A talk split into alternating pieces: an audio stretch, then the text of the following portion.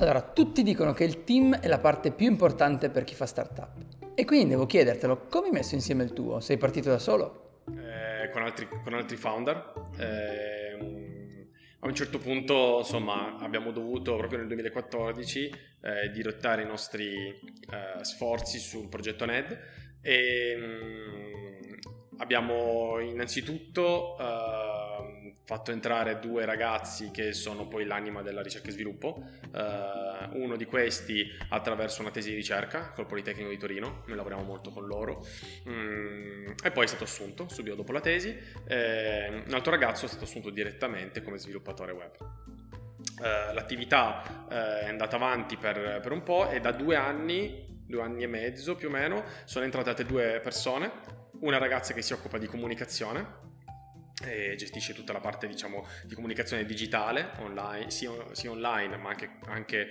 eh, gli eventi almeno quando si potranno uh, rifare nuovamente eh, ricominceremo con queste attività. E l'altra è l'ho citata poco fa è la, una, una, psicologa sociale che è stata, è stata assunta per, uh, come UX designer di fatto. Ma in una, in, una, uh, dire, in un'ottica molto più ampia rispetto al classico ruolo dello UX designer perché? Perché eh, tu immagina di sviluppare un prodotto, un servizio che non c'è sul mercato e devi posizionarlo, spiegarlo, capire esattamente dove sta il, il, il beneficio per l'utente, okay? la proposta di valore. Ecco, tutto questo richiede uno sforzo molto molto elevato nella comprensione eh, dell'effettivo bisogno, di, delle aspettative dell'utente. Ecco, questo è il punto di partenza del lavoro di Virginia e che poi confluisce nella, nel design proprio delle funzionalità e del servizio. Okay? Quindi abbraccia proprio tutto il paradigma del design thinking che adesso va, va, va molto e, e, questo è il team, uh, il team attuale composto da 5 persone, io più queste 4 persone, quindi molto multidisciplinare, chiaramente nel futuro vorremmo, uh, vorremmo estenderlo uh, sia nella parte, eh, nella parte diciamo più legata allo sviluppo hardware sia nella parte più legata allo sviluppo della, alla ricerca e sviluppo per introdurre nuove funzionalità.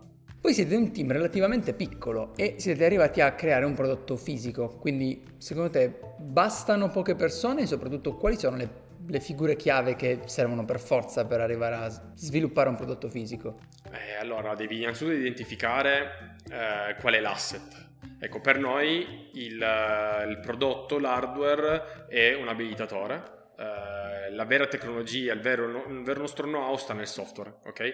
Il software che riconosce le impronte elettriche per noi è ciò che ci distingue. Allora, come, di, come ti dicevo prima rispondendo a, al, al, tuo quiz, ehm, in casa è sempre bene tenere come regola generale il, ciò che ti contraddistingue, il vero asset. Eh, ovviamente ci siamo circondati di collaboratori eh, e aziende, abbiamo un network di fornitori con il quale abbiamo potuto sviluppare effettivamente un prodotto fisico, ok? Ma le, i requisiti, le specifiche di alto livello, eh, che descrivono cosa questo prodotto deve fare in funzione del software che internamente noi eh, abbiamo sviluppato e, e, deve nascere dal team, okay? deve nascere dalla, dalla, da, dall'azienda stessa e poi all'esterno si può dare il, il, progetto di sviluppare il prototipo e poi industrializzarlo, fare il packaging eccetera eccetera. Uh, crescendo se poi l'hardware diventa un asset, quindi se poi da un dispositivo ne hai magari due o tre e quindi devi comunque eh, gestire anche la complessità di un'architettura hardware importante, a quel punto è bene eh, che, che, tu abbia all'interno una figura dedicata allo sviluppo hardware. Questa era la storia del team di Midori. E tu come hai fondato il tuo?